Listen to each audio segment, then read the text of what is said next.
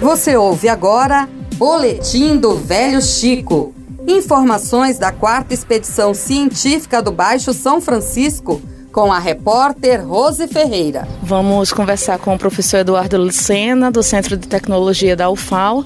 Ele que está responsável pela construção das fossas agroecológicas aqui na, nos municípios ribeirinhos durante a quarta expedição científica do Rio São Francisco. Professor Eduardo, é, em quantos municípios já foram inauguradas fossas agroecológicas? Então, durante a quarta expedição científica, nós entregamos duas construídas.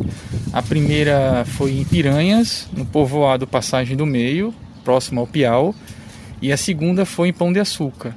E temos mais duas em andamento, uma em Piaçabuçu e outra em Penedo. Essas estão em construção ainda.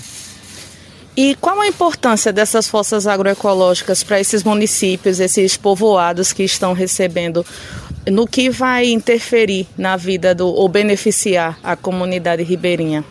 É, o importante é que a gente pensa em fossa, é uma caixa que a gente vai depositar os dejetos e esse, essa pegada da fossa agroecológica ela tem uma pegada mais ambiental, porque além da gente fazer o tratamento dos dejetos, a gente usa na construção das fossas pneu inservível que era lançado no meio ambiente, que gera impacto ambiental. Uhum é, resto de construção e demolição de casas também incorporamos no processo construtivo, além de dar um reuso do esgoto que é tratado para o cultivo, por exemplo, de banana ou mamão. Então essa é a ideia do, do processo da fossa agroecológica, né, de aproveitar todo o esgoto sanitário que é gerado.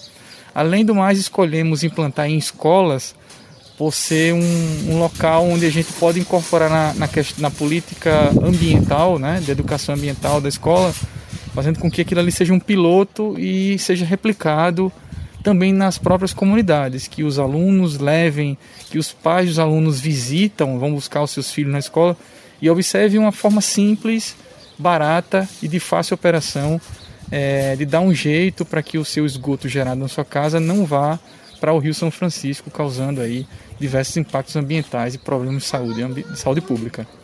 Hoje o lançamento de dejetos de, de, esgoto é um dos maiores problemas enfrentados aqui no São Francisco, não é? Então, como vocês avaliam isso esse ano, já sendo a quarta expedição?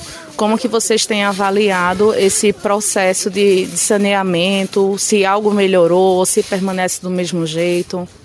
Ainda tem muito que avançar, né? Existe a política nacional de saneamento básico, é, instituída pela Lei 11.445, que é, estabeleceu metas para a universalização do serviço de saneamento básico. E a gente percebe visualmente, né, na, durante a expedição, que está muito longe ainda da gente é, universalizar, ou seja, é, ofertar para todos os serviços de saneamento básico, principalmente relacionados a, ao esgotamento sanitário. Então a realidade hoje é que é, todos os municípios, a gente pode dizer assim, a gente observa que tem pontos de lançamento contribuindo né, para o rio, é, trazendo impactos negativos para todo o ecossistema. Então as fossas agroecológicas elas são maneiras simples e baratas de fazer o que todos deveriam ter acesso, que é o saneamento básico. Então essas pessoas podem reproduzir nas suas casas. Isso, a ideia da fossa agroecológica é uma ideia na pegada do saneamento rural.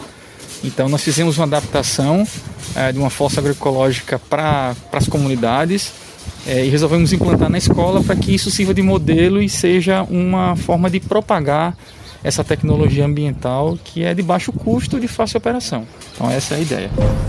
Muito obrigada. Rose Ferreira, do Rio São Francisco, para a Rádio FAO. Você ouviu Boletim do Velho Chico. Informações da quarta expedição científica do Baixo São Francisco com a repórter Rose Ferreira.